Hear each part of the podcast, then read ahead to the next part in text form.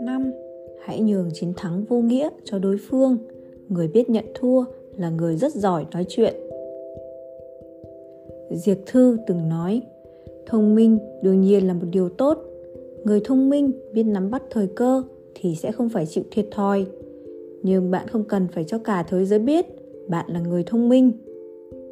Bởi vì mỗi người đều có tính hiếu thắng nếu chúng ta thông minh hơn người khác, cướp mất hào quang của họ, chắc chắn họ sẽ không vui. Khi nói chuyện với người khác, cho dù bạn có tài biện luận, ăn nói trôi chảy, logic rõ ràng, thì khi bất đồng ý kiến với người khác cũng không cần phải nói đến mức họ đối lý, không còn nói được câu nào. Không sai, điều này có thể chứng tỏ được tài ăn nói của chúng ta, nhưng cũng sẽ khiến đối phương ghét chúng ta. Điều này rất không có lợi cho quan hệ giữa đôi bên. Hà thu nhiên tốt nghiệp một trường đại học hàng đầu trung quốc. Thời còn đi học, anh ta nhờ thông minh tài hoa, ăn nói lưu loát, logic rõ ràng, nên được rất nhiều người khen ngợi. Nhưng không biết có phải do cá tính hay là do anh ta quá xuất sắc, nên luôn có cảm giác mình như hạc cỡ bầy gà. Xưa nay, chỉ một thân một mình, không có người bạn nào cả sau khi tốt nghiệp, anh ta vào làm ở một công ty. Mỗi lần họp ở bộ phận hễ cấp trên hỏi ý anh ta là anh ta có thể nói đâu ra đó, tỏ ra rất có đầu óc. Nhưng các đồng nghiệp đều cảm thấy anh ta rất đáng ghét. Đặc biệt là khi điều phối công việc, rất ít người chịu phối hợp với anh ta. Có người cảm thấy rất kỳ quái, vì sao người ưu tú như thế lại không được lòng người khác? Bởi vì mỗi lần bất đồng ý kiến với người khác anh ta đều nói đến khi người kia đuối lý, không nói được gì nữa mới chịu ngừng. Cho nên, những người từng cãi không lại anh ta đều muốn thấy anh ta bị xấu mặt. Tuy cuộc sống hiện nay đầy cạnh tranh, nhưng nếu mỗi người đều chĩa mũi dùi về phía người khác, thì tất cả đều sẽ thương tích đầy mình. Cho dù thực sự cần đấu tranh, thì cũng có rất nhiều cách để chiến thắng. Nhưng xét về vấn đề thể diện thì tuyệt đối không thể làm như hà Thu nhiên, chỉ biết dùng miệng lưỡi áp chế người khác. Thực ra, đây chính là chiến thắng mà không giống chiến thắng nhất. Những người như thế rõ ràng là không biết cách nói chuyện, bởi vì họ đang biến mọi tình huống trong đời sống thành những cuộc thi tranh luận. Thái khang vĩnh từng nói, hãy nhường chiến thắng vô nghĩa cho đối phương. Người biết nhận thua là những người rất giỏi nói chuyện xét từ một góc độ nào khi bất đồng ý kiến với người khác chúng ta hoàn toàn có thể thuyết phục đối phương bằng những lời nói uyển chuyển chứ không nhất thiết phải đối đầu trực diện nghệ sĩ nổi tiếng Michelangelo chuẩn bị dùng một khối đá mà người khác cho rằng không thể sử dụng được nữa để điêu khắc bức tượng David cầm cung. Sau đó, dưới sự hỗ trợ của Soderini, ông đã đến Florence để bắt đầu công việc. Mấy ngày sau, Soderini bước vào phòng làm việc của Michelangelo. Sau khi cẩn thận giám định tác phẩm của Michelangelo, ông ta đứng dưới chân trước mặt bức tượng khổng lồ này rồi nói tác phẩm này của anh rất tuyệt về cơ bản đã rất hoàn mỹ rồi nhưng nó vẫn còn một khuyết điểm đó là mũi to quá Michelangelo biết rằng đây là do góc nhìn của ông ta không chuẩn, nên ông ta mới thấy như vậy. Nhưng ông không cãi lại, mà bảo Soderini cùng mình leo lên giá đỡ, sau đó nhẹ nhàng đục mấy cái trên mũi bức tượng. Theo đó, liền có từng nhúm đá vụn rơi xuống từ trên tay ông. Bề ngoài thì có vẻ như ông đang chỉnh lại chiếc mũi, nhưng thực ra ông không hề chỉnh sửa gì. Mấy phút sau, ông hỏi bây giờ thế nào rồi? Đối phương trả lời, bây giờ mới hoàn mỹ. Khi chúng ta nói chuyện với người khác, cho dù hiểu rõ lời đối phương là sai, cũng đừng nên thô lỗ, ngắt lời họ, hoặc phản bác đến mức họ phải bối rối. Đặc biệt là khi quan điểm của mình và đối phương có sự xung đột, tốt nhất là im lặng và dừng tranh luận. Nếu không, có thể khi chúng ta giơ cao lá cờ chiến thắng trước mặt đối phương thì cũng là lúc chúng ta hoàn toàn thất bại trong một mối quan hệ. Hơn nữa, biết nhận thua thực ra cũng là một loại trí tuệ trong giao tiếp và trong cách sống. Khi chúng ta học được cách nhường chiến thắng cho đối phương trong khi tranh luận, cuộc sống sẽ trở nên đơn giản. Như thế, chúng ta mới có thể thực sự bình tĩnh để làm những chuyện mà chúng ta cho là quan trọng. Còn những người, chuyện gì cũng muốn cãi cho bằng được, thông thường không phải vì họ quá tự phụ, mà là do trong lòng họ tiềm ẩn cảm giác tự ti. Họ luôn muốn có được sự công nhận của người khác nhằm chứng minh giá trị của bản thân. Cho nên, mới coi việc chiến thắng trong khi tranh luận là bằng chứng cho thấy mình đã thắng. Họ không biết rằng điều quan trọng nhất đối với chúng ta là nâng tầm bản thân từ trong nội tâm, là thấu hiểu và chấp nhận bản thân, là tự hoàn thiện chính mình chứ không phải là cái khung được tạo ra từ những tiêu chuẩn đánh giá của người đời 6. Tha thứ, tâm thái đúng đắn khi nói chuyện. Tôi từng đọc một câu chuyện như sau. Người vợ đang nấu cơm dưới bếp, người chồng cứ đứng bên cạnh lải nhải. Ôi trời cho nhiều dầu quá, cẩn thận lửa to quá. Để miếng đậu phụ cho ngay ngắn một tí. Ôi nồi bị vênh rồi.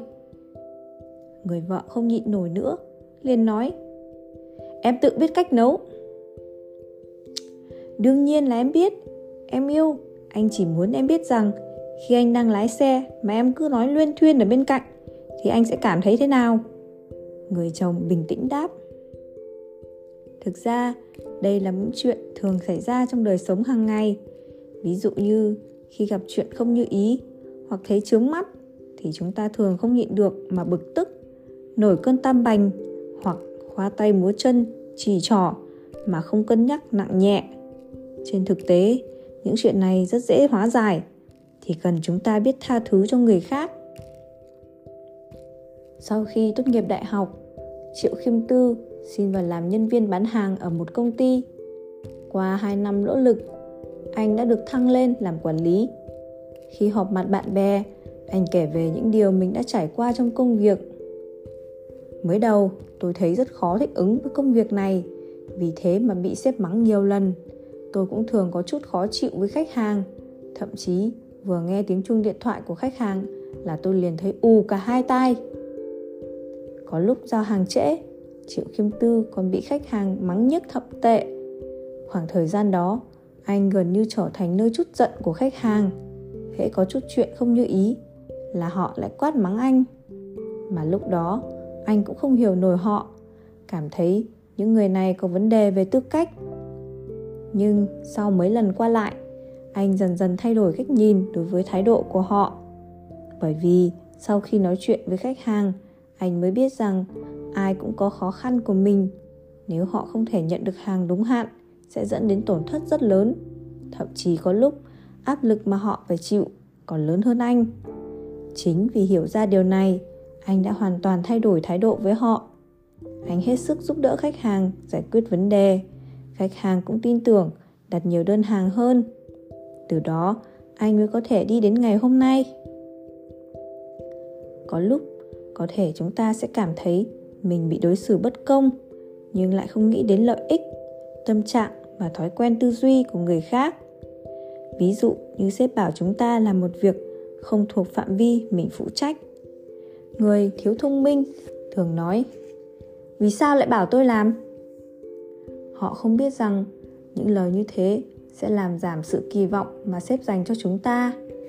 Đừng hỏi vì sao, bởi vì chúng ta sẽ không bao giờ biết được câu trả lời. Chỉ bằng chúng ta hãy tự đặt mình vào vị trí của sếp mà bỏ qua cho ông ấy. Có thể vì việc đó rất gấp nên ông ta không thể tìm được người thích hợp. Do đó, ông ta mới tìm đến người mà mình tương đối tin tưởng, đó là chúng ta. Có thể là vì sếp muốn dùng việc này để thử năng lực của chúng ta. Nghĩ như thế sẽ khiến chúng ta cảm thấy dễ chịu hơn nhiều, cũng sẽ giành được sự tin tưởng của người khác.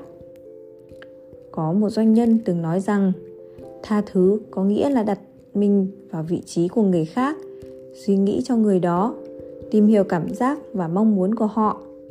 Trong quá trình trồng người, khi chúng ta tỏ ra quan tâm và tha thứ cho đối phương, chỉ có chúng ta đặt mình vào vị trí của đối phương, suy nghĩ cho đối phương.